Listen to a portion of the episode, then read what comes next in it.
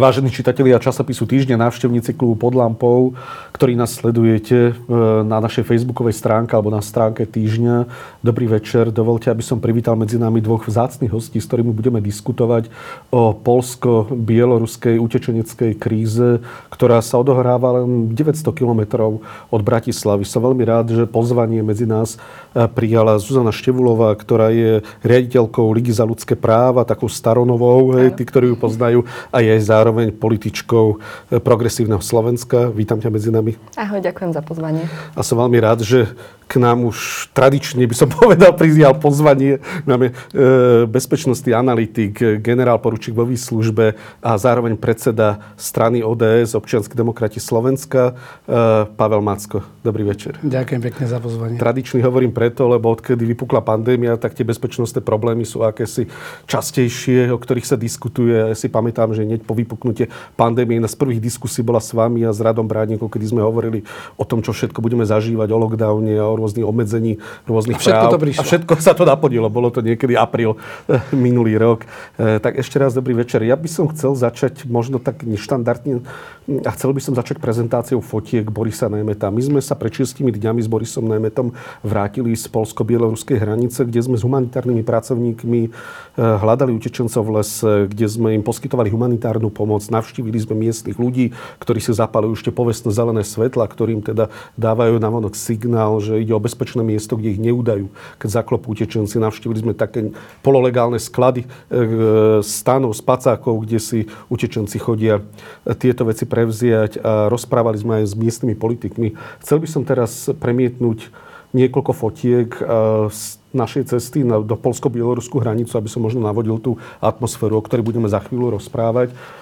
Takže tá prvá fotka, ktorú vidíte, je 15 kilometrov od bieloruskej hranice. Je to v Bielovežskom pralese, najväčší európsky prales, kde po celom lese môžete nachádzať takéto zvláštne kôpky spacákov, stanov a oblečenia, ktoré tam utečenci zanechávajú. Toto je spacák bieloruskej výroby, oblečenie, ktoré e, sme tam našli. Malo rôzne arabské značky v tých popiskoch oblečenia a utečenci ktorí sa chovávajú a prespávajú v lese, väčšinou nechávajú spacák stán alebo iné nejaké oblečenie, ktoré by ich mohlo prezradiť na mieste, kde prespali a snažia sa cez deň, pochodovať. V noci sa pochodovať boja kvôli tomu, aby ich neodhalila termovízia a snažia sa chodiť cez, pohybovať cez deň, zamiešať sa medzi miestnych obyvateľov alebo postúpiť niekde ďalej smerom do Nemecka. Pokiaľ sa im nepodarí ten postup alebo nájsť nejaké ďalšie bezpečné miesto, tak sa vracajú k tomu spacáku alebo k tomu stanu, ktorý niekde v lese nechali.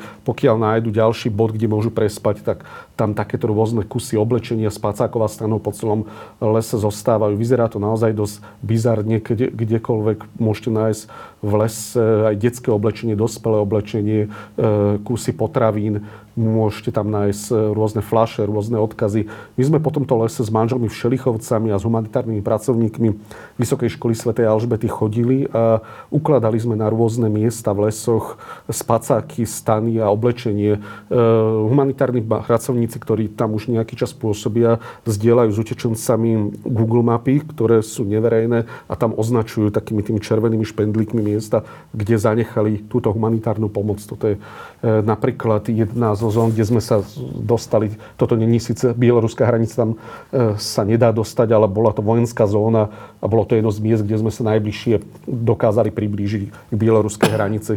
Už kúsok ďalej boli rôzne vojenské, policajné kontroly. E, toto sú manžel... Keby si sa ešte trošku vrátil, toto, toto sú manželia Všelichovci, ktorí boli 4 roky v tureckom väzení za napomáhanie Kurdom napríklad a dnes ako humanitárni pracovníci Vysokej školy Sv. Alžbety práve v týchto lesoch pomáhajú utečencom, ako vidíte aj s malou cerkou. Oni cez deň chodia a ukladajú tie spacáky a stany. Môžeme ísť ďalej. Oni zároveň založili organizáciu na pomoc obetia vojnovým konfliktom práve s takýmto autom. Oni chodia práve po Polsku a pomáhajú Čečencom, je plné stanov a spacákov. Tu vidíme jednu zaujímavú fotku cez rôzne FaceTime alebo cez Messenger. Volajú humanitárnym pracovníkom utečenci, dohadujú sa s nimi, rozprávajú sa s nimi o tom, kde, ako sa dá prejsť. Toto bol konkrétne utečenec, ktorý sa už 10 dní skrýval na jednom mieste medzi Polskou a Bieloruskou hranicou.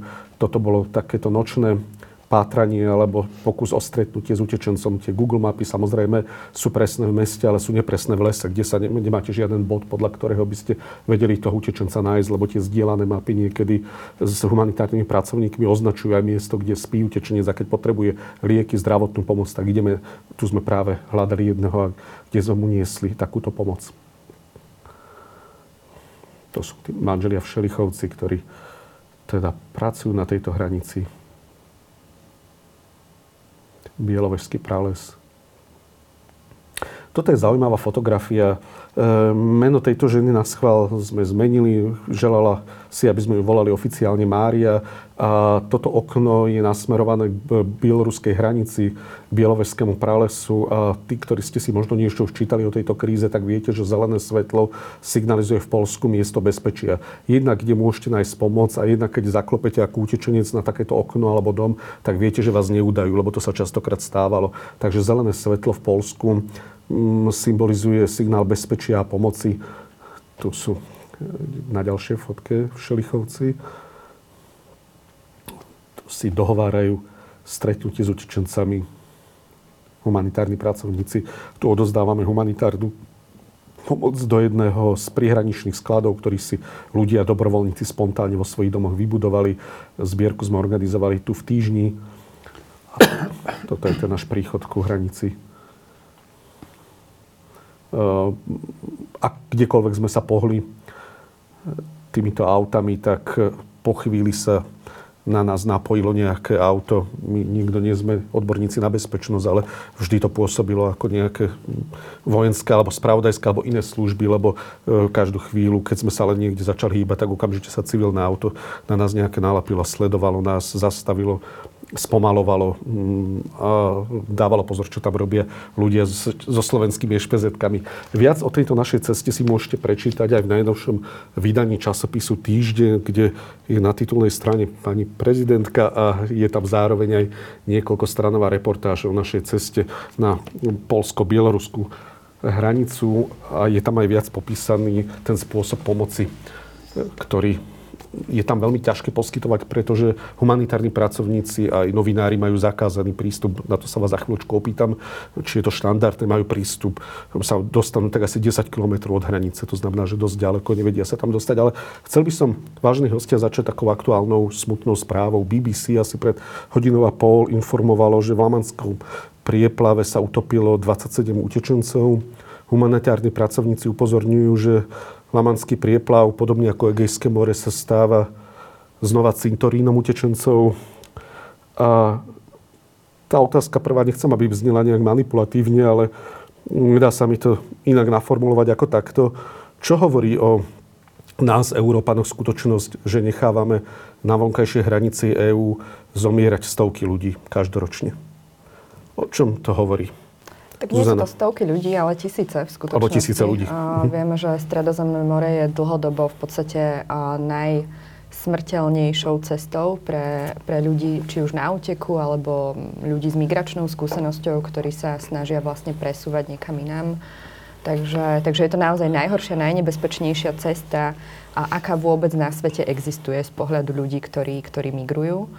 Um, a je to podľa mňa veľmi smutné, uh, pretože ono vlastne um, nedá sa povedať, že by sme nemohli urobiť viac, že, že je jasné, že tá objednávka, tie dôvody, pre ktoré tí ľudia um, chodia takýmto spôsobom neoprávneným je hlavne preto, že že nemôžu cestovať inak. Uh, ono sa to nevie. Ja som zistila, že vlastne veľa ľudí a u nás nerozumie tomu, že aké vôbec majú možnosti ľudia, ktorí pochádzajú z rozvrátených krajín, vycestovať niekam do bezpečia a požiadať o azyl. No tie možnosti sú vlastne minimálne, pretože vojnových utečencov alebo prenasledovaných ľudí nikto nechce. Čím je krajina chudobnejšia, tým menej možností má ten človek alebo má takmer minimálne možnosti cestovať bezvízovo, na rozdiel od nás.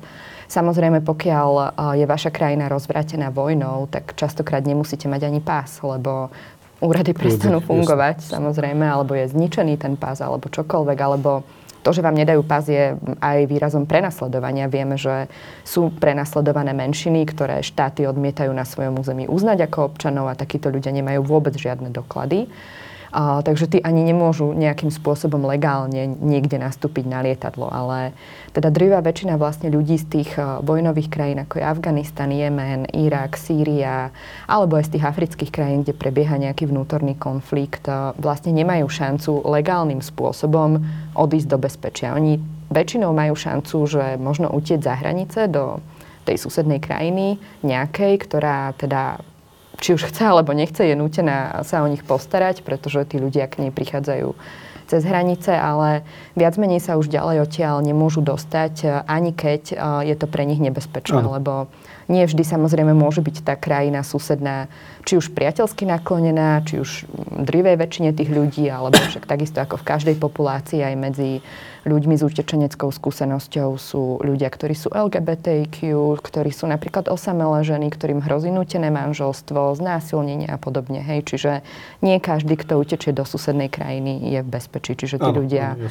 môžu mať rôzne dôvody, pre ktoré oprávnené aj neoprávnené, pre ktoré sa vlastne snažia dostať ďalej a nevedia nastúpiť na lietadlo um, a kúpiť si letenku a teda mm. nastúpiť na lietadlo. Čiže toto je ten hlavný dôvod, pre ktorý um, drivá väčšina ľudí, ktorí sú na úteku, vlastne um, využíva nelegálnu cestu. Ale čo to hovorí o Európskej únii, že nechávame týchto ľudí zomierať? Viem, že tá otázka je trošku mm. zložitá, ale prečo sa správame takto k ľuďom práve v kultúre, ktorá, v západnej kultúre s tým veľkým Z, ktorá stavia na tom, že sa opiera o princípy humanizmu, židovsko-kresťanskej tradície, proste o mm, prvky, ktoré hovoria o láske k blížnemu, keby sme teda mali tú židovsko-kresťanskú tradíciu hovoriť a zrazu tu nechávame stovky ľudí zomírať. Keď sa pozrieme na to s odstupom možno 100 rokov dozadu, tak možno to budeme vnímať, nechcem byť nejaký patetický, ako keď možno Černochov e, zneužívali na otroctvo napríklad, alebo Indianov v Kanade, v Amerike, Černochov v Afrike.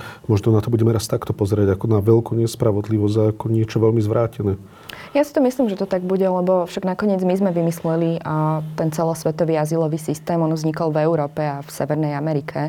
Tak, súčasne s tým, ako vznikal OSN a bol určený na to, aby sa postaral o európskych utečencov po druhej svetovej vojne a neskôr sa rozšíril na svetových utečencov. Čiže my sme vlastne svetu povedali, že keď uznávame, že ľudské práva sú univerzálne, tak v prípade, ak sú na svete krajiny, ktoré ich výrazne porušujú až tak, že prenasledujú tých ľudí, tak tí ľudia môžu u nás, u nás nájsť bezpečie. Ale vlastne im neumožňujeme k nám prísť, nechávame ich ísť nelegálne, vystavujeme ich vlastne riziku ohrozenia ich života a smrti a dúfame, že k nám nebudú chodiť.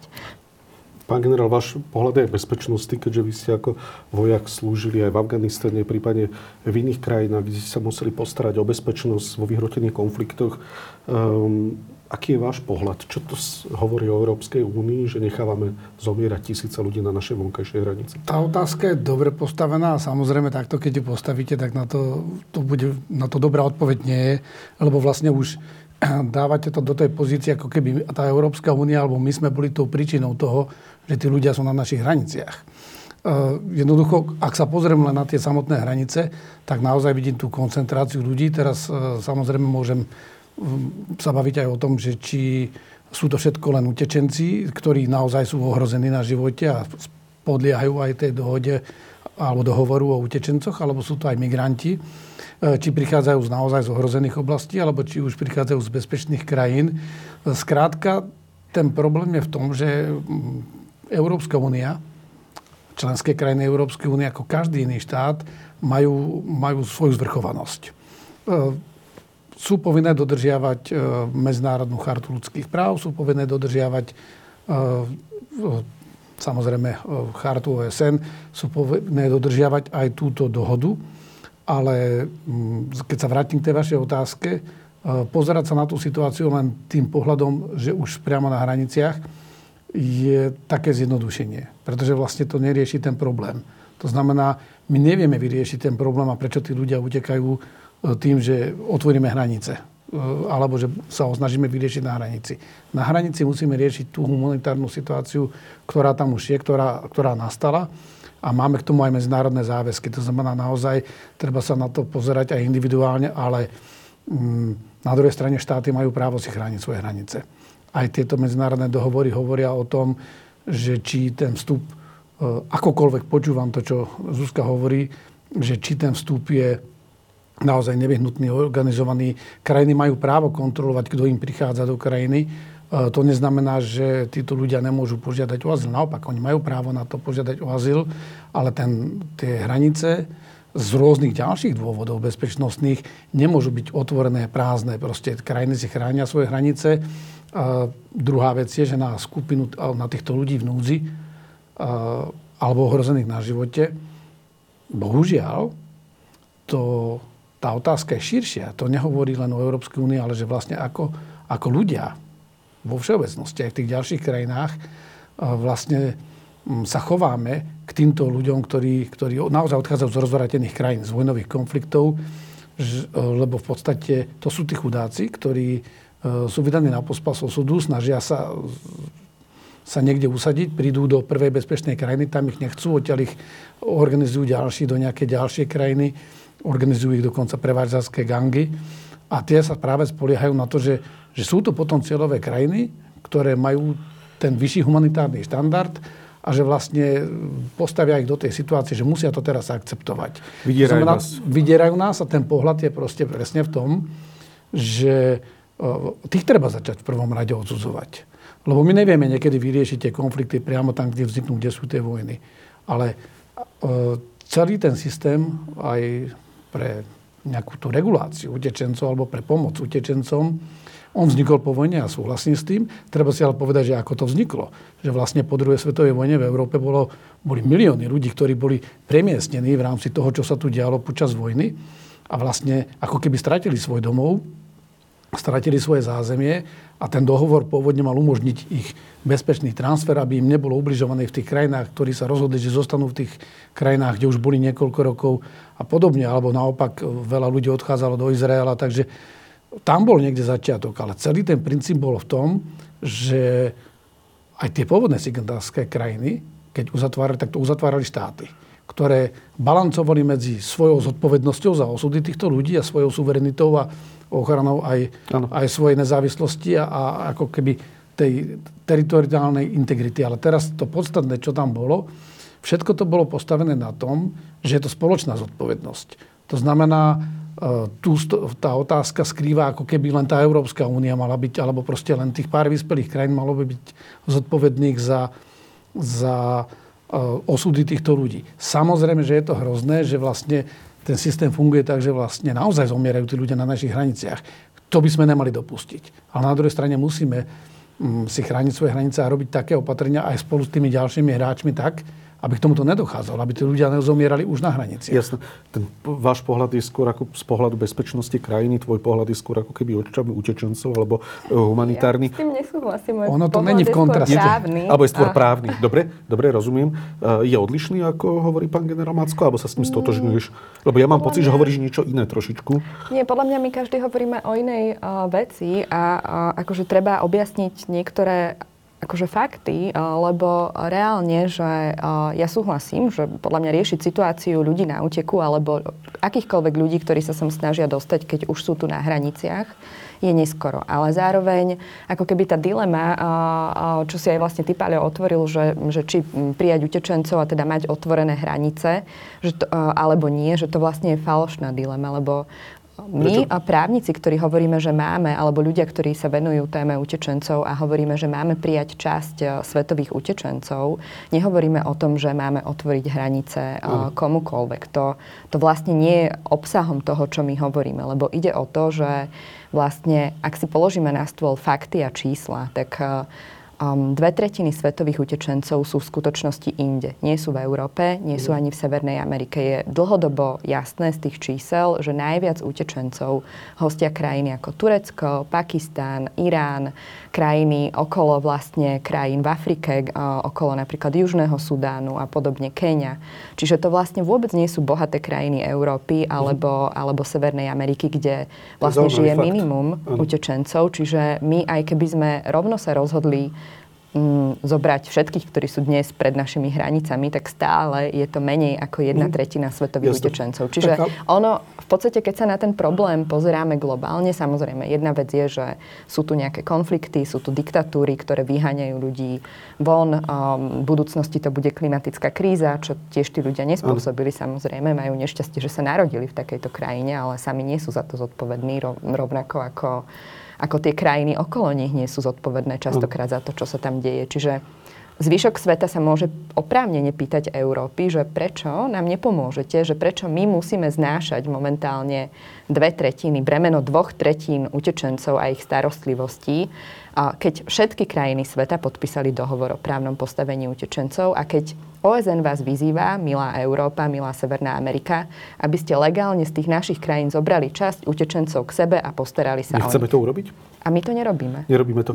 Ja by som úplne nesúhlasil s tým, robíme to, veď aj pre tej predchádzajúcej migračnej vlne, ale tu je treba povedať, že musíme rozlišovať, a tieto Zuzi vie, že medzi, medzi naozaj utečencami a migrantami. To, že ja súhlasím s tým, že tie dve tretiny sú niekde úplne inde. Ono je to celkom pochopiteľné, lebo tam vznikajú prirodzene a utekajú vlastne do najbližších bezpečných krajín. E, to znamená, už tam je aj na nás že ako ten, túto situáciu riešiť a tá Európa má možno niekoľko nástrojov, ale ten ideálny je riešiť to priamo tam, kde problém vzniká.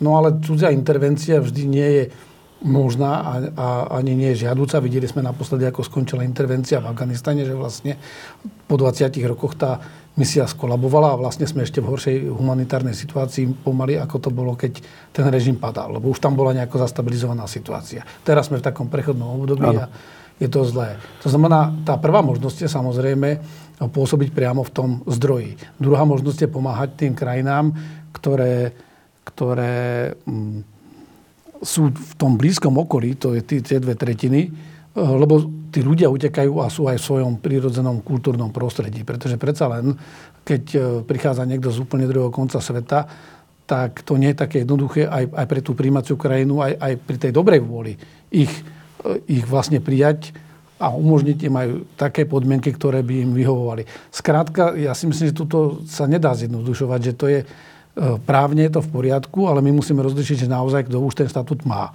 Lebo toto, čo teraz vidíme, a možno, že to by sme mohli premostiť, že to, čo my vidíme teraz tom, e, na tej hranici polsko-bieloruskej, je umelo vyvolaná do značnej miery e, migračná kríza kombinovaná s utečencami, lebo nie všetci sú utečenci, mnohí prichádzajú z bezpečných krajín, dokonca prišli ako turisti, boli znáborovaní ako turisti, dostali víza a vlastne potom sa bieloruské úrady rozhodli nejakým spôsobom ich poposunúť alebo stimulovať takými miernymi, ale niekedy aj brutálnymi nátlakovými metodami ich tlačiť do Európy. Samozrejme, tí ľudia chcú skončiť, nechcú skončiť ani v Polsku, chcú ísť ďalej. Polsko ako hraničný štát. Nemecko Európsky. samozrejme cieľ. Áno, takže má zodpovednosť aj za túto hranicu. To znamená, to je zložitejšie. Ale poviem jeden príklad k tým, k tým vojakom, že, že ak tej bezpečnosti.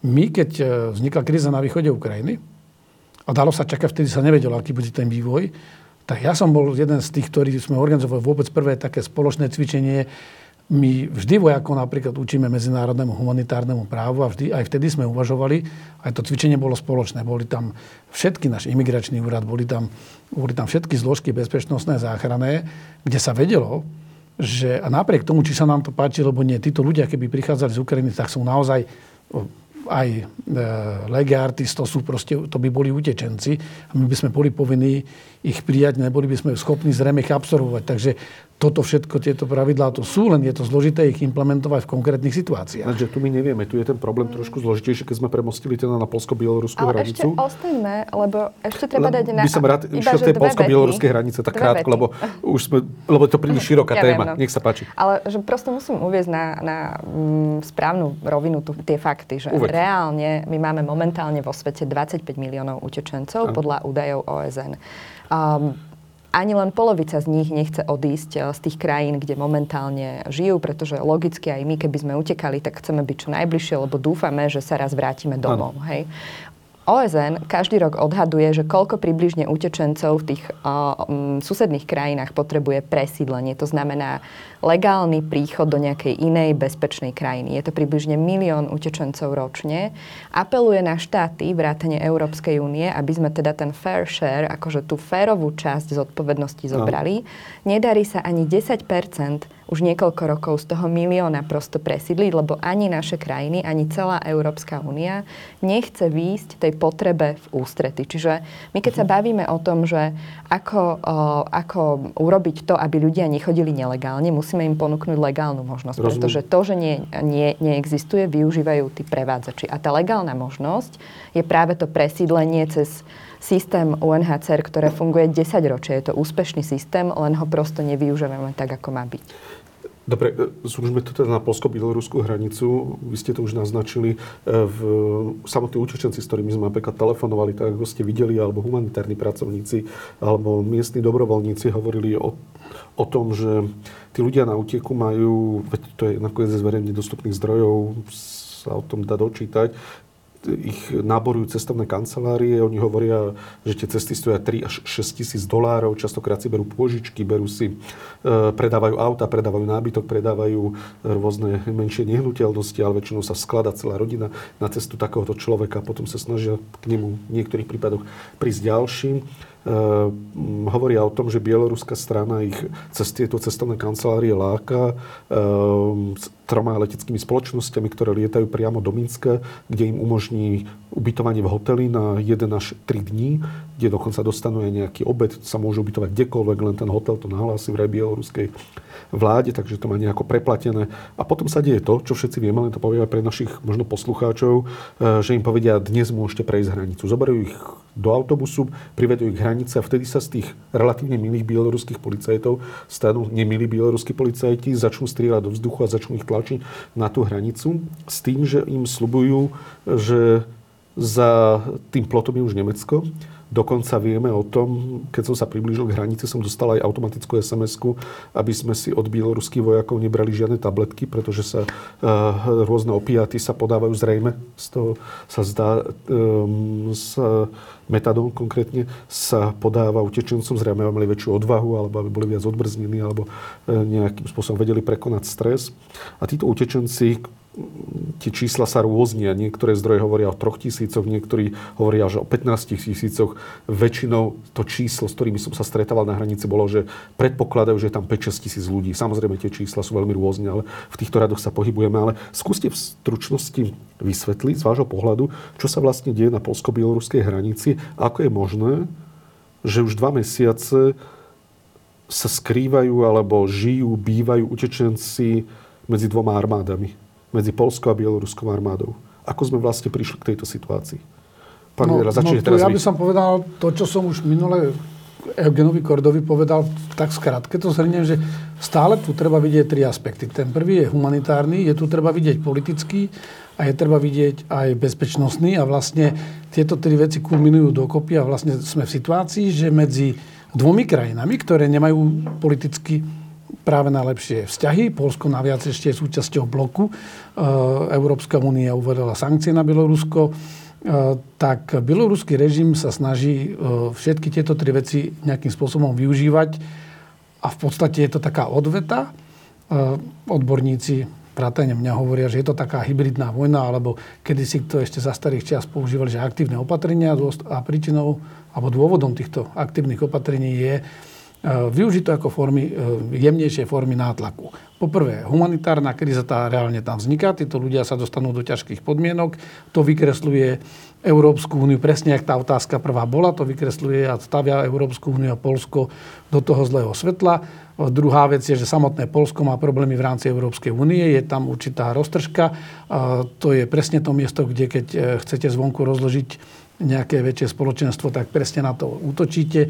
To znamená, vlastne stavia to aj Poliakov nielen v očiach humanitárnych organizácií, ale aj v očiach ich politických partnerov a členských krajín do zlého svetla. Politicky samozrejme tým pádom sa snaží toto využiť, e, keď na to Poliaci reagujú a chránia si tú svoju hranicu, tak vlastne Bielorusko na to reaguje, e, vyhráža sa uzavretím plynu a podobne. Skrátka, táto kríza a Európska únia to skúma. Skúma 20 krajín, odkiaľ tí ľudia pochádzajú, skúma ďalších 13 krajín, ktoré, ktoré nejakým spôsobom stimulujú. A naozaj táto kríza je kombinácia medzi utečencami, ktorí, ktorí idú priamo z toho zdroja a snažia sa dostať za každú cenu do, do bezpečnej krajiny a zároveň tam, kde by sa mohli aj usadiť. A potom sú tam migranti, ktorí boli pôvodní utečenci, ale už boli v bezpečnej krajine, ale chcú, nie sú spokojní z rôznych dôvodov s tým statusom a, a sú vyťažovaní. Bohužiaľ je to tak, ako som to naznačil, že obchodovanie s ľuďmi a potom využívanie ľudí v núdzi e, týmito rôznymi skupinami je vždy zlé a vždy to je dobrý taký terč, lebo na tom sa najviac zarába. Tu je teraz ale problém, že to vyzerá podľa všetkého, že naozaj sú tu zapojené aj štátne orgány, či už priamo, alebo cez, cez e, rôzne spravodajské a iné služby, ktoré nielen, že o tom vedia, ale minimálne aj napomáhajú týmto agentúram. A to je veľký problém, e, lebo my môžeme vyriešiť tú humanitárnu situáciu tých konkrétnych ľudí, len obava je, že vlastne týmto sa destabilizuje tá hranica, a to je už ten bezpečnostný aspekt, lebo dochádza vlastne nekontrolovanému vstupu a sú doslova natláčaní tí ľudia na tú hranicu. Polská strana na to reaguje a to je už silové riešenie, ktoré vždy e, nesie riziko, že sa aj niečo pri tom stane, že to nevyzerá dobre, to je to, čo ste presne videli. A veď aj v našom zákone stále máme prevádzačstvo. E, to znamená, to je trestný čin. Krajiny sa naozaj chránia proti tomuto, aby, aby dochádzalo k nejakému nekontrolovanému. Posledná vec, čo tu je. No keď v Bielorusku vznikol ten problém po voľbách a potreboval e, Lukašenko pozvať svojich partnerov z Ruska, no tak e, si vymyslel zámienku, že nejakú hrozbu má zo západu, vojenskú, bezpečnostnú a jediný vojak na hraniciach nebol. Vtedy sa mu to nepodarilo, ale tí Rusi prišli, pomohli mu aj uvoľniť si ruky na to, aby mohol e, relatívne brutálne potlačiť tú vlnu odporu a nespokojnosti obyvateľov. A dneska to eskaluje, lebo naozaj sa mu podarilo aj pomocou tohto tie vojska na hranicu dostať. A keď si všímate tú komunikáciu, tá je presne o tom, že vlastne Bielorusko sa znovu stavia do úlohy obete, že vidíte, už tam zhromažďujú vojska na našich hraniciach, chcú nás napadnúť. Takže je to veľmi citlivá situácia, preto ja som aj robil, a tým by som dal priestor už potom Zuzke, že tu napriek tomu, aké sú vzťahy momentálne naštrbené medzi Polskou a Európskou úniou, a aké sú vzťahy vo vnútri tej polskej spoločnosti a vzťahy medzi Európskou úniou a Bieloruskom. A tu treba aj väčšiu solidaritu, aj z hľadiska toho už riešenia tých humanitárnych mm-hmm. problémov, ale aj z hľadiska podpory toho Polska. Že tam je problém ešte aj iný, k tomu to je možno, že aj pre teba aj ako právničku, aj ľudskoprávna aktivistskú otázka to, čo nám hovorili aj miestni obyvateľia, čo nemali dôvod klamať, že aj tí zranení utečenci, ktorých chytí polská armáda, sú hospitalizovaní v pohraničných nemocniciach napríklad 10 dní a po tých 10 dňoch sú armádou znova privezení k hranici a tam sú ponechaní. A tu už sme niekde na hrane, teda ďaleko za hranou. To znamená, že tu nie je len o to, že polská strana má samozrejme, každý štát má právo chrániť svoje hranice, to aj ja samozrejme, my všetci úplne normálne a legitimne uzdávame, hej. Ale je tu problém tento, že samozrejme nemám o tom dôkazy, nemám to odfotené. Tvrdia to dobrovoľníci, humanitárni pracovníci a tvrdila mi to žena, ktorá v nemocnici pracuje ktorá nemala žiaden dôvod klamať. Civilná osoba, ktoré, ktorá nám sama o tomto hovorila, že tí ľudia sú nutene repatriovaní po hospitalizácii. A tu už sa mi zdá, že sme niekde ďaleko za hranicou nielen zákona, ale aj akékoľvek základnej ľudskosti. Možno, možno ja len krátko, lebo viem, že Zuzka určite ako expertka na to, na to bude mať aj, aj obsiahlejší komentár. Ak toto sa deje, je to samozrejme nelegitímne, je to nelegálne. My či sme, keď som trénoval aj medzinárodné štáby, alebo našich vojakov, my vždy musíme rešpektovať medzinárodné humanitárne právo. To nie je len právo vojnového konfliktu, ale to sú aj presne tieto humanitárne vec, veci, záležitosti a jednoducho Dokonca ani to nelegálne prekročenie štátnej hranice nie je dôvodom na odopretie azylového procesu. Jednoducho tí ľudia majú právo požiadať, nesmia byť násilne repatriovaní, ak sú takto. To sú nátlakové metódy, ktoré nie sú legitímne. Polskí vojaci, pardon, to zdôvodňujú, len ako vojakovi vám chcem povedať, im to zdôvodňovali tým, keď sme sa s nimi, s nimi bývali aj v hoteli jeden čas, alebo teda rozprávali v hoteli, oni tak samozrejme off povedali, že je tu výnimočný stav, pre nás je to vojnový stav, kde platia iné pravidlá. To, to nehovorím, že povedal polský premiér. To hovorili, e, to hovorili vojaci, ktorí tam reálne boli. Teda toto bol ako keby ich argument, keď sme sa ich na toto pýtali, povedali, že, že či je to samozrejme oni nič... Rozumiem tej argumentácii, napriek tomu nie je korektná. Samozrejme ten jednoduchý vojak, ten to jasne, vidíme jasne, u nás jasne. doma, aký je problém zakročiť pri demonstrácii, že, že ten policajt, a to je policajt trénovaný. Nechcem to zo všeobecňovať, ale hovorím, ako to chápu samotní niektorí vojaci Princíp je stále v tom, že my musíme dodržiavať medzinárodné humanitárne právo aj, aj pri výnimočnom stave, dokonca aj vo vojne. To znamená, my sme viazaní nielen ženevskými konvenciami, tými, ako by to medzinárodné vojnové právo, ale aj medzinárodné humanitárne právo. Takže tu je to, preto my sme rozmýšľali v tom roku 2014, ako urobiť záchytné tábory. Tiež sme vedeli, že ak by bola veľká vlna, že my ju nedokážeme absorbovať, ale musíme im poskytnúť prístrešie, liečbu, všetky tie základné veci. Preto napríklad v tom našom setupe, v tom nastavení systému boli aj tá triedenie, vyšetrenie na infekčnosť. Jasne. Proste všetky tieto bežné hygienicko-sanitačné opatrenia, všetko, aby sa zabezpečili dôstojné ľudské podmienky pre e, prácu s týmito ľuďmi, tí, ktorí nemajú právo na udelenie azylu, potom budú repatriovaní. Samozrejme, tu je teraz problém, lebo Bielorusko ich priviezlo, ponúklo im tú cestu dalo im azyl. Bielorusko je bezpečná krajina, to znamená, čisto, ak by tam fungovala radmisná dohoda, tak by de facto Poliaci vrátili do toho Bieloruska, lenže Bielorusko ich nechce naspäť.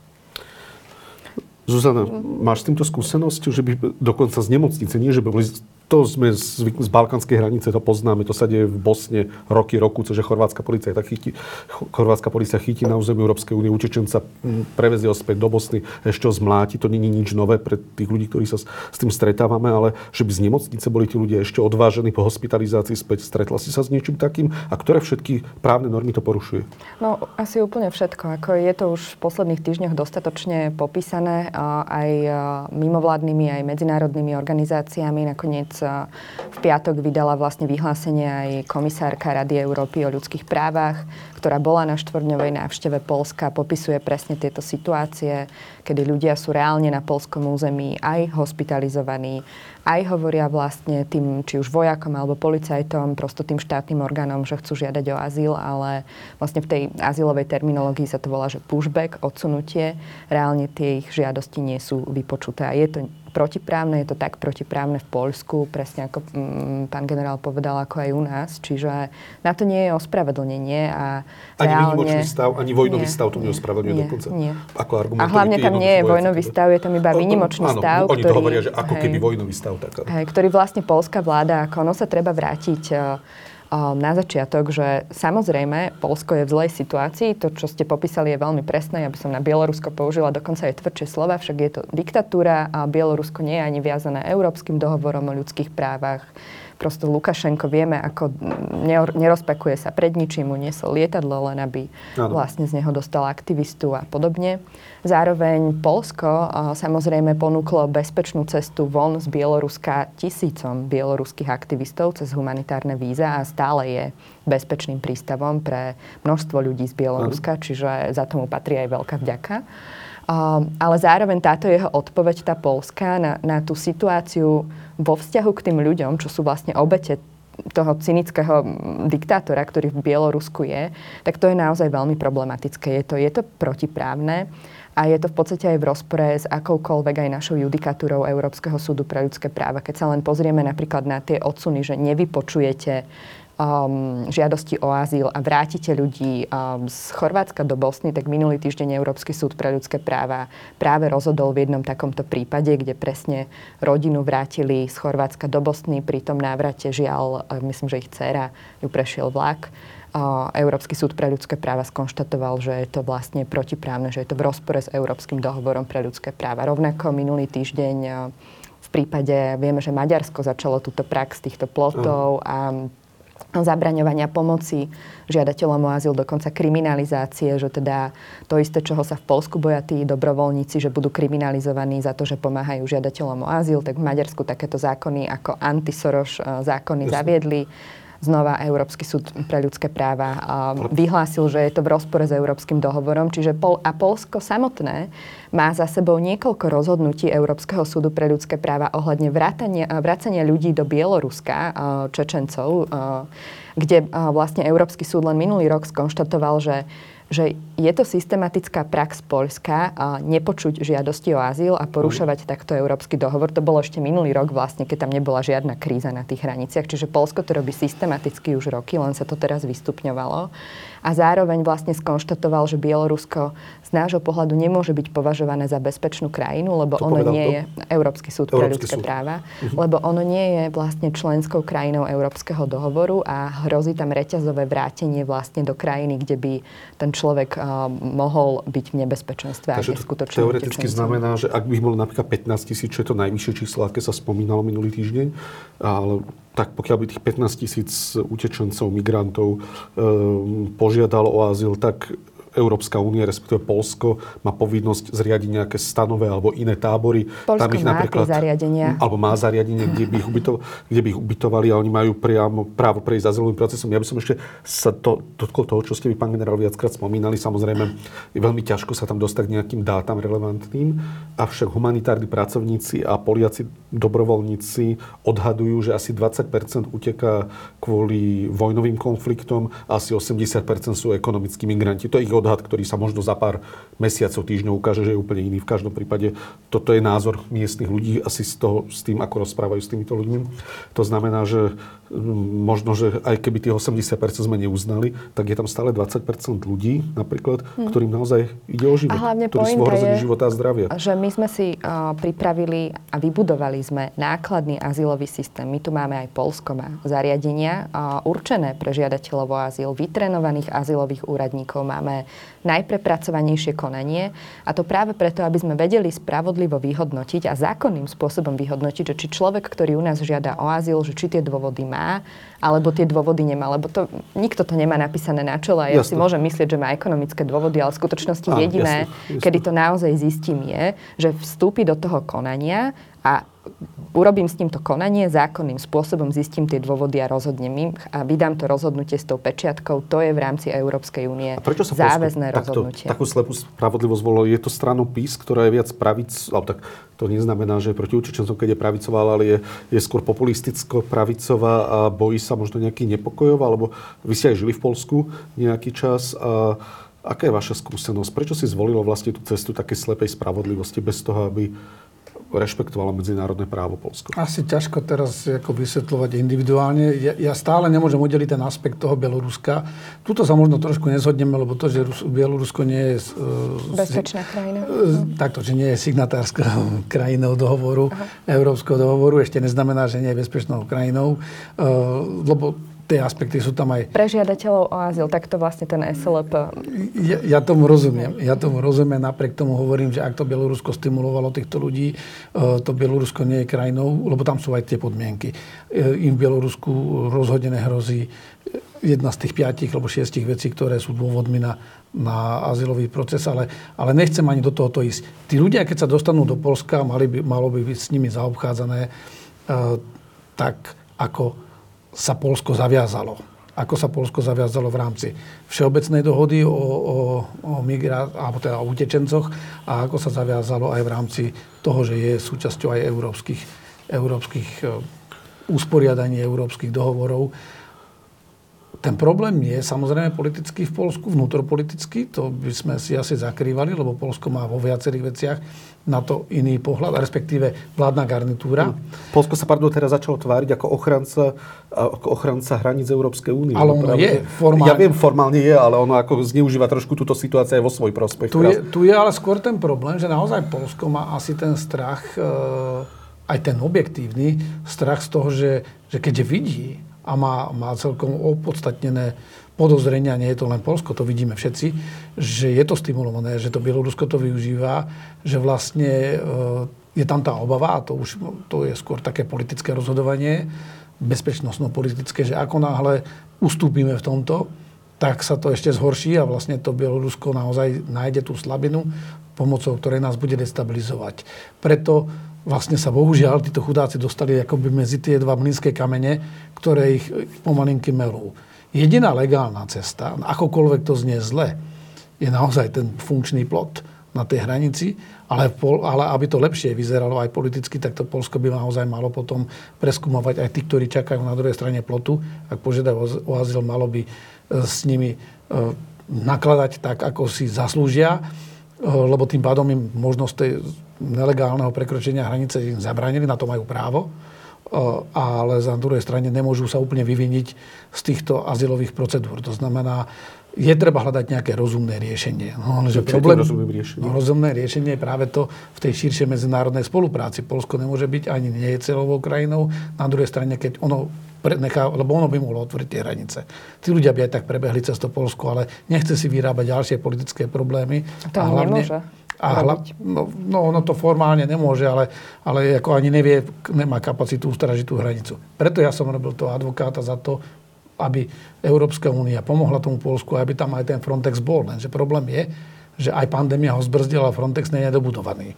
Frontex sídli dokonca vo Varšave, aby to bolo dostatočne paradoxné. Myslíte, čo je Frontex? Lebo Frontex je, v podstate, to bola pôvodne agentúra pre management na vonkajších hraniciach Európskej únie, na asistenciu a pomoc. Momentálne od roku 19 je to Európska pohraničná pobrežná stráž, ktorá má vlastne slúžiť práve v takýchto situáciách, kedy členská krajina, ktorá tvorí vonkajšiu hranicu Európskej únie, má problémy, lebo drží nielen svoju hranicu, na čo má súverené právo, ale drží hranicu aj celej Európskej únie, tak je tam tá solidarita, že tá Európska únia je vie pomôcť. Ale o to je to väčšia hamba, že celá Európska únia, tam sú aj britskí vojaci, aj myslím, že aj nemeckí vojaci sú tam na hranici, aj Češi ponúkli tento týždeň e, vojakov. Napríklad, že celá Európska únia vlastne k týmto chudákom sa takýmto spôsobom postavila a celá Európska únia pri, ako keby e, priviera oči nad tým, že tam naozaj na tých lesoch ľudia zomierajú a. reálne.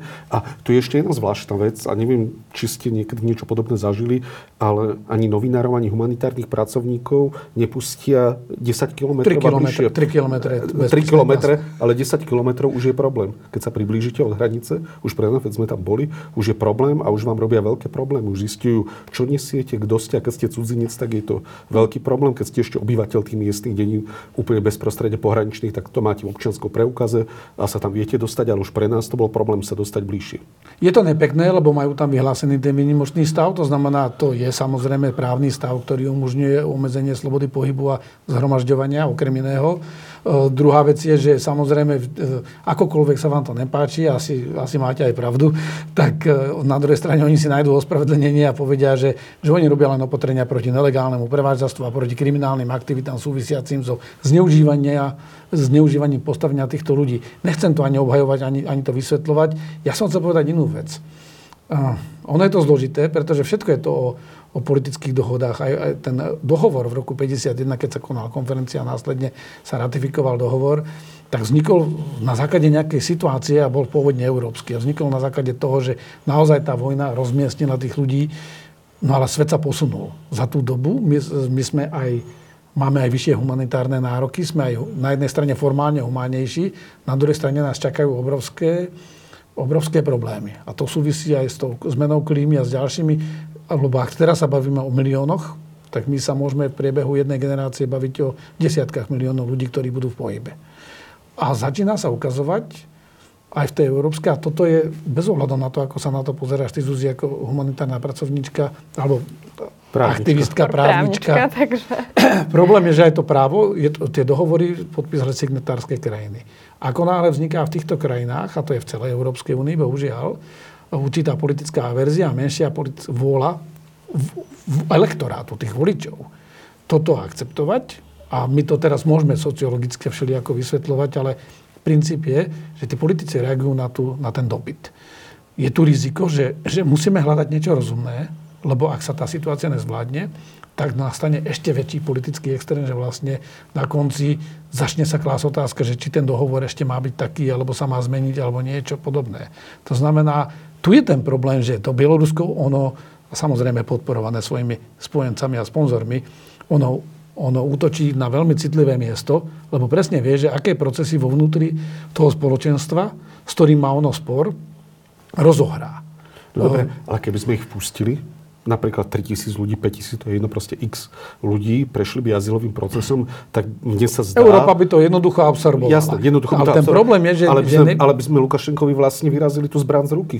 No to si nie som práve taký istý, pretože ten Lukašenko práve by mohol urobiť to, lebo to, to, to je návod. Jednoducho, my sme v takej situácii, ktorú sme nezažili, lebo nikto nepredpokladal, že vlastne celý tento azylový systém a, a ochrana utečencov môže byť zneužité ako politický alebo dokonca mocensko-politický nástroj. To by som nepovedala. Zase, ako ten dohovor má za sebou už viac ako 70 rokov, nie je to prvý raz, kedy svet čelí nejakej utečeneckej dlhodobej krízy. A nakoniec však štáty sa dobrovoľne rozhodli ho podpísať.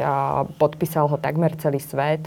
V roku 1967 sa dobrovoľne štáty rozhodli rozšíriť pôsobnosť dohovoru na vlastne svet. na celý svet. Čiže ako keby ja by som z pohľadu práva naozaj neriešila tú otázku, že, že on vznikol ako dohovor pre európskych utečencov. To už to... dnes nemá vôbec žiaden význam a tá judikatúra je úplne ďalej. Ja, skôr nám je tam v tom, že tá politická vola na akceptáciu toho, čo sa momentálne deje v situácii, keď tá kríza, minimálne sú náznaky, že, že je stimulovaná, je vyvolávaná umelo. Ona využíva reálnu situáciu zlu, ktorá je v tých pôvodných krajinách, odkiaľ tí ľudia utekajú. To, to je ako bez pochyby. Ale tu je tá obava, že vlastne toto je nástroj, že vlastne jeden z ďalších nátlakových nástrojov e, sa stáva vlastne stimulácia toho toku, ako keby utečencov kedy ich vlastne No dobre, ale keď ich pustili, tak čo by sa dialo ďalej? Predsa my si to, ja mám, ja, čo by sa dialo ako ďalej? ja to, čo vnímam, a to teraz nie je, že moje, ja to, čo vnímam, a to, či to hovorí Edward Lucas, alebo to hovoria analytici, tak je to presne o tom, že, že to je ako s plynom a so všetkým, že keď zatvorili v 2009 uh, kohútiky s plynom, a keby tá reakcia bola taká submisívna, tak vlastne dáš nástroj tomu oponentovi, ktorý to používa ako zbraň, aj keď to je, nie je tá kinetická zbraň, ktorá zabíja, ale je to zbraň, ktorá ťa donúti prispôsobiť svoje správanie, svoje, svoje politické rozhodovanie vôli toho, kto tú zbraň používa. To znamená, ja si myslím, že to je najväčšia obava v tomto. My by sme vedeli tých 15 tisíc úplne hravo. Európska únia je 450 miliónový konglomerát, ktorý by tých 15 tisíc vedel absorbovať. Ale tu je ten problém, že čo to vyvolá ako kaskádový efekt. A v ale však Lukašenko sa práve spoliehal, že zareagujeme takto, ako teraz reagujeme. No, On sa to nikdy darí. nepredpokladal, veď práve to, čo Polsko robí, je to, čo Lukašenko chcel urobiť a my sme ich nechali, my sme aj Poliakov vlastne nechali, aby teda spadli do tejto pásce, lebo keby sme pokračovali, lebo však to nie je o tom, že by sme teda sa rozhodli sprocesovať tých 5-7 tisíc ľudí na polských hraniciach tak, ako máme a samozrejme litovských a lotyšských, však ale to je akože samo sebou. Že nejde o to, že, že by sme ich sprocesovali a nechali by sme Bielorusko len tak a nič by sme nerobili. Však Európska únia má veľa nástrojov, ktoré aj využíva reálne. Je tu už vlastne sankcionovanie tých aeroliniek, môže veľa peňazí poskytuje v rámci aj humanitárnej, aj rozvojovej um, pomoci do krajín, kde odkiaľ vlastne tí ľudia do tých lietadiel na, nasadajú a rokuje vlastne už s lídrami týchto krajín, aby robili opatrenia, aby ono sa to deje v podstate už teraz. Ľuďom. Čiže vlastne ja, to, čo len chcem povedať, je, že my sme nechali v podstate toho, toho Lukašenka reálne vyhrať, lebo on presne predpokladal, že tam príde tá armáda, že Polsko aj vzhľadom na postoj V4 v migračnej kríze, že, že nepustí tých ľudí, že to bude vyzerať zle, že Polsko bude vyzerať zle, že to spôsobí vnútorné rozbroje, že Polsko možno o dva roky zase prehrá všetky tie prípady pred Európskym súdom pre ľudské práva, bude na to nahnevané. A tým vlastne však dnes Polský ústavný súd reálne skonštatoval, že časť Európskeho dohovoru pre ľudské práva je v rozpore s Polskou ústavou, čo je abs- úplne absurdné. A ono čo to, to vlastne... Znamená, to znamená, že ako keby povedal, že neuznáva naše e, medzinárodné a európske záväzky, ktoré sú jadrom našej ústavnosti, demokracie a ochrany ľudských práv. A vlastne Lukašenko týmto spôsobom spôsobom len, len dosiahne to, že Polsko musí byť znova uznané, keď tieto prípady doputujú na SLP z toho, že porušuje vlastne dohovor o ľudských právach, čo v ňom vyvolá znova ešte väčší odpor voči celej našej sústave ochrany ľudských práv, našich práv, lebo primárne ten dohovor ochraňuje nás, aj ten súd, že tie ano. prípady s cudzincami sú že desatina, hej, alebo zo všetkých ostatných prípadov, ktoré ten súd prejednáva, ale keď to začne Polsko podrývať tú jeho autoritu, tak to primárne ohrozuje nás, obyvateľov, občanov Európskej únie. Čiže Lukašenko v konečnom dôsledku a samozrejme Rusko tým dosiahne to svoje, že, že destabilizuje Polsko. nielen Polsko, ale reálne aj celú ochranu ľudských práv ktorá je garantom vlastne toho, ako sa s nami občanmi zaobchádza zo strany našich štátov. Že to nie je taká samozrejmá vec, že, že štáty počúvajú, že Európsky súd pre ľudské práva rozhodol voči ním a potom sa snažia um, to napraviť. Hej. Že toto, keď jeden z členských štátov začne výrazne atakovať a náhodou sa k nemu pridajú nejaké ďalšie, ktoré sú nespokojné, ja neviem. Maďari napríklad. Maďari, alebo aj my môžeme byť nespokojní, lebo napríklad rómske prípady tam prehráme, hej, všetky tie uh, policajné Moldavu. násilia, mm. Moldavu a podobne. A keď sa nájde viac takýchto nespokojných krajín, tak zrazu sa o možno 5 rokov pristihneme v situácii, kde vlastne nás, občanov, nebude mať pred svoj vôľou štátu kto ochrániť. To Lebo znamená, že systém sa hybridnej vojne sa veľmi darí, tak je to veľmi zrejme ja, ja som, útok. Ja som práve chcel povedať... Pokiaľ destabilizovať Európsku úniu vďaka 15 alebo 5 tisíc utečencov. No, samozrejme, Zuzka, to si môže gratulovať Lukášenko. Zuzka to povedala celé, ja som práve ju chcel prerušiť a povedať, že v tomto sa vzácne zhodneme, pretože ten Lukašenko naozaj, jemu sa podarilo trafiť to slabé miesto. E, preto ja som hovoril aj o tej spoločnej reakcii, napriek tomu, že Frontex ešte nefunguje, lebo je strašne dôležité aj politicky, aby ten Lukašenko videl, že sa mu to nedarí, že naopak, že on síce útočil na to Polsko a chcel vraziť ten klin ako keby do toho systému a presne je to aj ten atak na ľudské práva, lebo to je to, čo oni neuznávajú, to je to, čo Rusi neuznávajú, veď tí dokonca už z niektorých aj vystúpili a povedali, že nebudú rešpektovať rozhodnutia. Hmm. A zároveň iba nechaj si myšlienku, ale vlastne uh, Lukašenko to robí aj preto, lebo on keď uvidí, že Európska únia nepodporuje ľudské, ľudské práva, že odstupuje od svojich záväzkov. Je to rana aj pre bieloruskú opozíciu, mm-hmm. ktorá je stále Rozumiem. v Bielorusku a ktorej nádejou sme my. Oni mm-hmm. dúfajú a sú vo vezení a zomierajú za to, že, že vlastne oni veria v tie ideály, o ktorých my tvrdíme, že ich budeme ochraňovať a že keď oni to budú potrebovať, že my im pomôžeme. Ale takto, keď Lukašenko z toho Polska a Európskej únie v podstate spraví klamárov, ktorí jedno hovoria a druhé robia, tak ani tá bieloruská opozícia, ani afgánska opozícia, ktorá bude v Afganistane proti Talibanu, nebude mať prečo veriť a nebude mať nádej, prečo Takže cieľom je spochybnenie západu a západných hodnot? No, Určite. hybridná vojna je vojna ako každá iná. Cieľom týchto, kedysi sa to volalo, som to raz povedal, že aktívne opatrenia je tá subverzia, rozvrat, podvratná činnosť, spochybnenie legitimity inštitúcií, spochybnenie legitimity niektorých usporiadaní a toto je presne to, čo to, čo on robí. Predtým skúšal nejaké iné veci, nepodarilo sa no a teraz našiel to citlivé miesto. No ale na, na druhej strane je to presne o tom, že, že vlastne delikátne pre nás je teraz to v tejto situácii bolo by ľahké odsúdiť tých Poliakov, že robia to zle, alebo naopak ich chváliť, že áno, robia ten, ten val, lebo to tu bolo aj s Maďarskom, keď sa, keď sa tá predchádzajúca kríza odohrávala, že, že vlastne sa povedalo, a V4 bola veľmi aktívna v tom, že, že áno, treba postaviť plot a proste všetko zabrániť je to delikátne v tom, že ako to urobiť, aby sme si udržali tu ten bezpečnostný aspekt a udržali toho Lukašenka na úzde a uchránili si svoje vlastné hodnoty. Pretože tie hodnoty nás odlišujú od neho. On je preto aj pod sankciami, aj pod všetkým, lebo neuznáva tie hodnoty a my sme mu to dali najavo.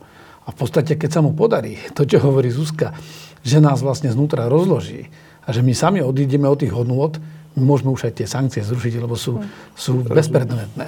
To znamená, v tomto je ten problém a to je ten atak, preto som to hovoril, že politický, bezpečnostný, aj humanitárny, lebo vlastne to, on to naozaj sa mu to podarilo, že vyzerá to všetko zle. Ale vyzerá to zle aj preto, lebo to Polsko v tom prvopočiatku ostalo na to samo. A to je možno moja poznámka, ktorú som ja mal vtedy, keď, keď som mi povedal, že aby som si nechal myšlienku, že opäť sme mali ako keby taký sme tú situáciu kolektívne pocenili alebo mali taký nedostatočný strategický odhad, že kam to môže smerovať, že kam, kam to môže vyústiť. To isté bolo v tom Afganistane. Skrátka sme v nejakej defenzíve, nedarí sa nám odhadovať. Ten svet je zložitejší, je viac pólový a, a my v ňom reagujeme príliš pomaly a príliš, príliš neprezieravo. Alebo nemáme tú schopnosť odhadu že kam to môže ísť. Um, okrem hybridnej vojny aj v New York Times sa, sa spomínalo, keď som si ešte pozeral pre túto diskusiou, aj iná obava reálnej vojny. Hovorí sa o tom, že utečeneckú krízu zneužíva Rusko na presun vojenskej techniky a na možný vojenský atak. Čo nám môže hroziť z ruskej strany reálne vojensky? Ja myslím, že tie informácie zatiaľ sú také, že áno, deje sa to, ale nie je to tak, že by, aspoň teda zatiaľ, čo som aj v médiách čítala, že by určite bol Putin rozhodnutý, že ide napadnúť Ukrajinu. Je to samozrejme aj drahé. Je otázka, či by vôbec to môže Pálo povedať, že či vôbec Rusko má kapacitu napadnúť celú Ukrajinu a ovládnuť ju z dlhodobého hľadiska. Ale je to podľa mňa veľká obava, že teda aké sú záujmy a plány Ruskej federácie v tomto zmysle. Taká je dobrá z pohľadu, pardon, je z tvojho pohľadu celá táto hybridná vojna alebo celá aktivita Bieloruska riadená Putinom, nechcem to zjednodušovať, ale je Nemyslím za tým Ruská si, že federácia? úplne riadená, ale určite to nie je... Že, verím tomu, že Lukašenko má dosť zvrátenú mysel a dosť drastické pohnutky, aby si toto vedel vys- existujú nejaké urobiť dôkaz, aj sám. Existujú nejaké dôkazy o podpore Ale Ruskej určite federácie? je po- podporovaný. Ale existujú to aj nejaké dôkazy? Inform... Napríklad prítomnosť ruských vojakov, mm-hmm. neoznačených ruských vojakov v pohraničí. Vie sa o niečom Pravdu takomto? povedať neviem, možno... Ja, by ja by som nešiel toto ale- špekuláciou. Jednoznačne je to také, že Lukašenko by už dávno padol, keby nemal za chrbátom veľkého brata. Uh, uh, sú vo spoločnom zväzovom štáte, Rusko ho drží aj ekonomicky, aj, aj inými nástrojmi. Uh, takže nešiel by som do tohoto, že, by, že či je tam priamy dôkaz. No je tolerovaný. Lukašenko, tak jak to povedala Zuzka, má dosť vlastných dôvodov, pre, aby robil to, čo robí. Ale je tolerovaný a bez e, tichého súhlasu a tolerancie toho veľkého brata by si to nedovolil robiť. Ak by to ohrozovalo záujmy Ruska, tak by veľmi rýchlo Rusko si s ním spravilo poriadok, aj keď nie na 100%, lebo je to suverená krajina do určitej miery. Ale na tú tvoju otázku, či nám niečo hrozí, nemyslím si, že Rusko by, že by malo vôľu Ukrajine skôr tak. e, a kapacitu, ale môže to mať na nás dopad. E, Táto hra na Ukrajine e, bola aj na jar. Sme ju sledovali, tá hra sa opakuje aj teraz. Treba si povedať, že poprvé, taká základná poučka je, že, že tak v stratégii, že udržujú si alternatívne ciele. Lebo tým zneišťuješ toho oponenta protivníka, že to, to Rusko to robí celkom dobre a robí to cel... To robil by som to na ich mieste tiež, aj keď to neschvalujem, ale proste dáva mi to logiku.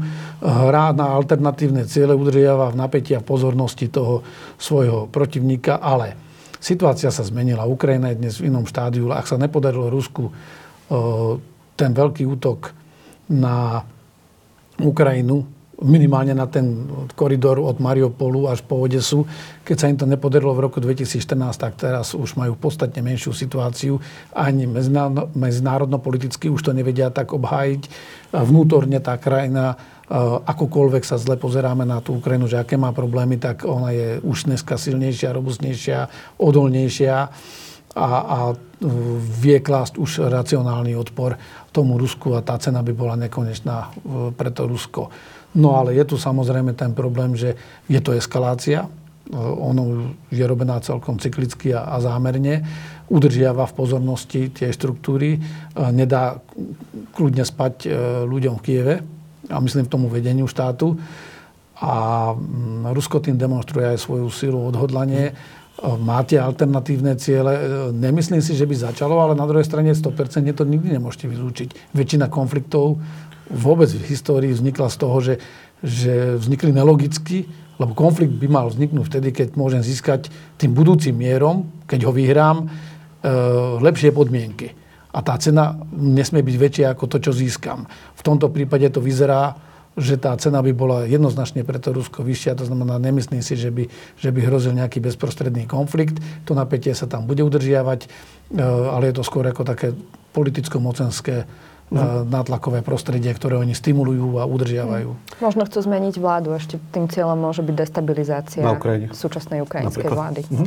Um, vedúci výskumu medzinárodnej migrácie pre OECD Jean-Christophe Dumont eh, dnes pre New York Times povedal, COVID odhalil demografickú nerovnováhu, rýchlo starnúce bohaté štáty produkujú príliš málo nových pracovníkov, zatiaľ čo krajiny s prebytkom mladých ľudí často nemajú dostatok práce pre všetkých. Musíme sa preto veľmi zodpovedne zamyslieť a viesť diskusie o príjmaní utečencov a žiadajúcich o azyl. Tá moja otázka je na vás jedna z posledných. Sú utečenci a je príjmanie utečencov podľa vášho názoru, teraz vás pýtam ako politikov, správnou odpoveďou na pokles pôrodnosti bohatších rozvinutých krajín? Nie. Ja osobne si myslím, že príjmanie utečencov je otázkou ľudskosti a našich hodnôt. Mm-hmm. Že to nemá vlastne nič spoločné s, alebo veľmi málo spoločné s ekonomikou. Je to skôr o tom, že si prosto plníme základnú humanitárnu vec, dávame tým ľuďom šancu na bezpečie, na vedenie nového života. Ak sa bavíme o tom, že A to je pravda, že Európa potrebuje, aj Slovensko potrebuje príchod zahraničných zamestnancov, pretože reálne nemáme dostatok veku, áno, pracovnej sily od IT až naozaj po upratovacie sily, po vodičov a vodičky uh. MHD. To je akože reálny problém aj v Bratislave, aj, aj všade inde. Tak na to existujú nástroje, časť z nich už Európska únia prijala. O časti sa vlastne debatuje o tom, ako zjednodušiť príchod najmä tých vysoko kvalifikovaných zahraničných zamestnancov, ale zároveň aj tých nízko lebo vieme, že potrebujeme ľudí na opatrovanie seniorov, ako som hovorila, vodičov MHD, všetko možné. Čiže tam sú nástroje tej ekonomickej riadenej migrácie, ktoré vieme prijať a ktoré vie Európska únia efektívne využívať. Ale určite to nie je vlastne príjmanie utečencov, to je otázka ľudskosti a humanity. Ja si myslím, že toto je zásadné presne, to isté zopakujem, nie, nie je to cesta, lebo to, čo aj Zuzka spomenula, to, to je migrácia, je to riadená dokonca migrácia. Konec koncov veci pozrime. E, tu v roku 2015 sme mali takú kombinovanú vlnu, migračnú utečeneckú vlnu. E, tá bola stimulovaná dokonca intenzitou bojov v Sýrii a v iných e, konfliktných zónach, kde opäť tí hráči, tí naši ako keby oponenti vedeli celkom dobre stimulovať ten tok utečencov podľa toho, ako, ako sa chovali v tom priestore konfliktu. Ale no a tu sa vyvinula taká politická téza, niektoré strany mali dokonca akože chra, smer išiel, schránime Slovensko, kde nehovoril len o utečencoch. On hovoril, že a priori sú voci akékoľvek migrácii a za 5 rokov medzi tým tu máme 10 tisíce mm-hmm. migrantov a sme radi, že tu sú. Mm-hmm. Vidíme to vo svojich obciach, vidím to ja hneď na predmestí Bratislavy. V mnohých službách už sa nevieme pohnúť bez nich. Dneska si dávame veľkú nádej na to, že viac ako 8 tisíc e, chýbajúcich zdravotných sestier a zdravotného personálu vykrieme z Ukrajiny. No len tá tiež nie je bezodná. 30 tisíc. Tam všetko zdravotného nižšie, len takže, takže, Ukrajina už emigrovala inde. Čiže... Do Rakúska. Do... Ta, takže tu treba povedať, že áno, tá riadená migrácia je naopak dobrý nástroj. Takto, nie je to dlhodobý cieľ tiež ale proste je to, je to skôr poznaná nutnosť. E, skrátka, kombinácia viacerých nástrojov. Je to kombinácia viacerých nástrojov. Pomáha to konec koncov aj, kraj, aj tým krajinám. E, Srbsko je v nejakých integračných snahách, minimálne s Európskou úniou a s európskym hospodárskym priestorom. My dnes už tu máme množstvo týchto Srbov, žijú tu medzi nami, sú nám aj kultúrne blízky. Ale to je niečo úplne iné a nemá to vôbec súvislosť s utečencami. Ak sa bavíme o utečencoch, to sú tí, ktorí utekajú, buď sú z vojnových konfliktov, alebo sú ohrozovaní pre... Duman pre... hovoril o utečencoch, hovoril no. o ľudí, ktorí žiadajú sa bavíme o utečencoch, je to stále viac ten humanitárny aspekt lebo tam nerobíte selekciu podľa vzdelania Jasne. alebo podľa profesie. V Nemecku ponúka nový imigračný zákon zrýchlené pracovné víza pre kvalifikovaných odborníkov a dokonca možnosť 6-mesačného pobytu pre možnosť nájdenia si práce. Kanada plánuje do roku 2023 poskytnúť pobyt 1,2 milióna imigrantov. Izrael nedávno uzavrel dohodu o príchode stoviek zdravotníckých pracovníkov z Nepálu. A chcem sa vás pýtať na Slovensku, ako sme na tom s príjmaním utečencov a Pokúšame sa aspoň vytvárať inkluzívny priestor pre prijatie utečencov? Sú tu aspoň nejaké reálne pokusy k tomu, aby sme im vytvorili prostredie, v ktorom by sa cítili dobre? Um, áno, ale teda akože to, čo si čítal, zase smerovalo k, vo vzťah, k tým ekonomickým áno, migrantom, áno. ktorých krajiny Dobre, tak migrantov. Um, Dobre. príjmajú. Ale teda, keď sa bavíme len o tej úzkej skupine utečencov na Slovensku, tak my máme, že tento rok 300 žiadateľov o azyl, ktorí zatiaľ požiadali o udelenie azylu na Slovensku, čo je úplne máličko najmenej z Európskej únie. A, áno, tak sme niekde na chvoste, neviem teraz, či sme tretí, štvrtý od konca, ale je to prosto úplne, že, že ten spodný riadok. A počet udelených azylov a doplnkových ochrán je akože rádovo v jednotkách. Čiže, čiže my tu máme pár stovák ľudí s medzinárodnou ochranou pre ktorých tu existuje migračný úrad ministerstva vnútra, existujú tu mimovládne organizácie, ktoré sa o nich starajú. Teraz je vlastne v medzirezortnom pripomienkovom konaní aj novela zákona o azyle, ktorá im umožní ako keby lepšiu integráciu, lebo tá nikdy nebola uzákonená, čiže nevie sa reálne na čo majú nárok. Všetko je to také ad hoc, čiže malo by to fungovať lepšie. Čiže myslím si, že pokiaľ ide o tých utečencov, my máme o nich pomerne dobre postarané, existuje tu infraštruktúra, určite by sme zvládli viac. Keď sa bavíme o ľuďoch, ktorých chcem, chceme prijať, e, alebo ktorí tu už sú, lebo na Slovensku je reálne viac ako 150 tisíc ľudí, ktorí tu žijú z cudziny, väčšina z nich je pracovných migrantov, tak pre nich žiaľ, podľa mňa tie integračné služby nie sú nastavené. A akurát sme tu mali hostku um, z nemeckých odborov uh, v pondelok, um, ktoré sú veľmi aktívne pri integrácii vlastne zahraničných zamestnancov na trh práce, ochraňujú aj ich e, práva, keďže sú to tiež zamestnanci a snažia sa, aby mhm. neboli diskriminovaní. A práve sme sa bavili o tom, že naše krajiny V4 aj Slovensko má takú obľúbenú tézu, že nechceme zopakovať tie chyby západu zo 60. rokov, kedy vlastne prišlo k ním veľa gastarbajterov, ale nestarali sa o ich integráciu. A my to hovoríme, že to nechceme opakovať, ale robíme to, pretože vlastne štát nemá vytvorené nástroje a mechanizmy na poskytovanie kurzov slovenčiny, kultúrnej a právnej orientácie, nedáva peniaze samozprávam, ktoré sú vlastne základom pri začlenovaní sa do života. Čiže vlastne necháva to všetko v podstate na tom, že tí zamestnávateľia si sem naberú tých e, cudzincov, aby tu teda pracovali, sú niekde na ubytovniach poubytovávaní a vlastne po skončení tej šichty, ak nemajú nejakého uvedomelého zamestnávateľa, sa o nich nikto nestará. Čiže tam potrebujeme výrazne pridať, pokiaľ ide o integráciu ľudí, čo k nám chodia pracovať a bude ich ešte viac. Plán obnovy s tým nakoniec ráta aj vlastne s tým príjmaním tých vysoko kvalifikovaných migrantov potrebujeme naozaj pridať a začať si všímať integráciu ich, nie utečencov, týchto ľudí. Ja nadviažem hneď na Zuzku v tom, že je tu ešte ďalší aspekt, lebo tým, že nemáme tie podmienky na ich integráciu, tak my vlastne robíme zo seba cieľa vedome, aj keď to možno nechceme, nie cieľa vedome, vedome a robíme zo seba tranzitnú krajinu tí ľudia sem prídu, chvíľu tu u nás sú a potom pokračujú ďalej. Mm-hmm. Je to veľká škoda, lebo tí ľudia, a hlavne títo odborníci, my by sme potrebovali, aby tu zostali. Aby, sme nedochá, aby nám neprichádzali stále tí noví, ktorí sa to tu naučia našim morecom, našim štandardom, lebo predsa len sú iné, aj keď sme kultúrne a civilizačne blízky. Predsa len máme tu aj iné normy a iný, iný pracovný poriadok, aj všetky ostatné záležitosti, aj technické a tí ľudia, keď sa konečne zaškolia, naučia sa a sú dosť dobrí, tak sú tak dobrí, že odídu ďalej do Čiech, do Nemecka, do Rakúska. A je to aj preto, lebo ich neintegrujeme. Že vlastne my ich tu nechávame ako keby takých v nejakom dočasnom uh, tranzitnom stave. A vrátim sa k utečencom, uh, súhlasím s tým, čo, aj keď ja nie som expert priamo na to, ale hovorím, my sme pripravovali aj, lebo ten štát je integrovaný systém. My tieto podmienky všetky máme vytvorené.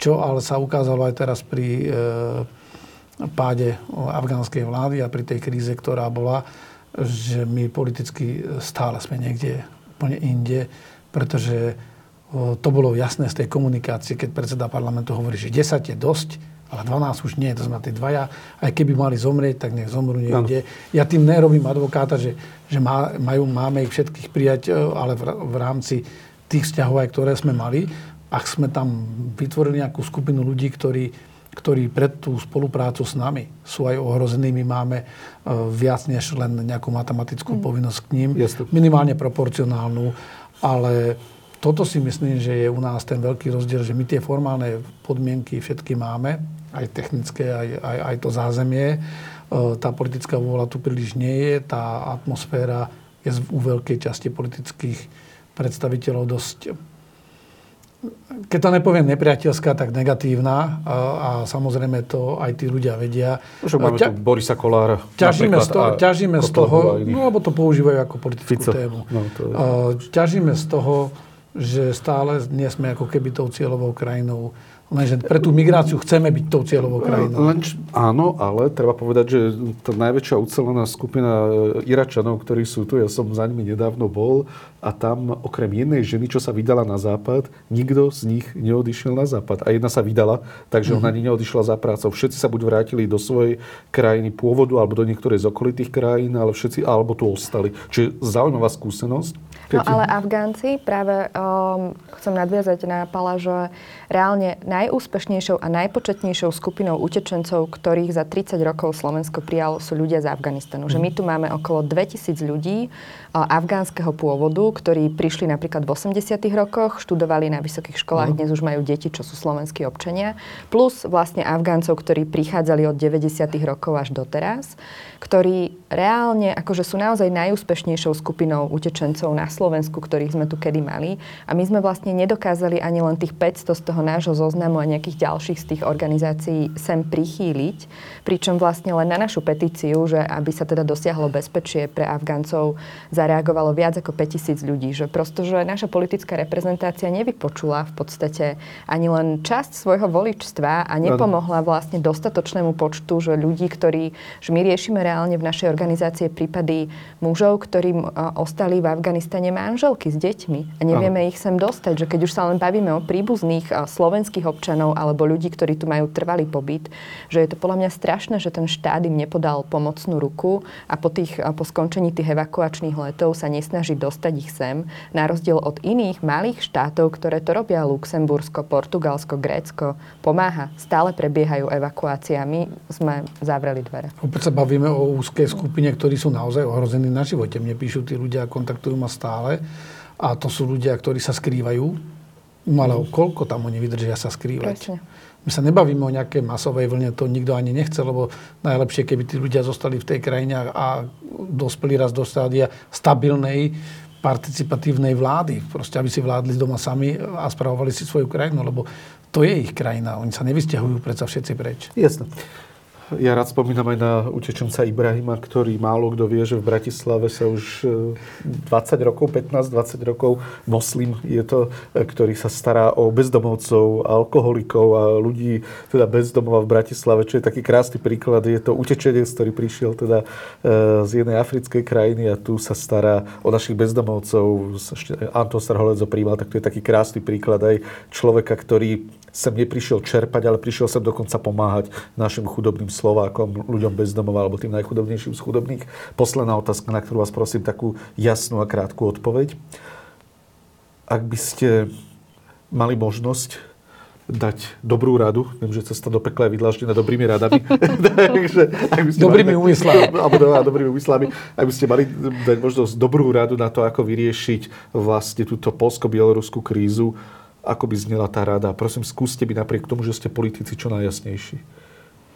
Mm. Kto chce začať? No ja, ja poviem tak, že na jednej strane treba prijať spoločné riešenie a vyriešiť e, to, aby sme nemali zomierajúcich ľudí na hraniciach a zároveň e, rovnako spoločne ako celý blok Európska únia dať jasný tvrdý odkaz e, Lukašenkovi, že pozor, máš čo stratiť, ak budeš to, v tomto pokračovať. Ale ako? Dobre, to vieme čo a teraz ako no, to sankcie, sankcie. Jednoducho musí dostať také tvrdé sankcie. Už má.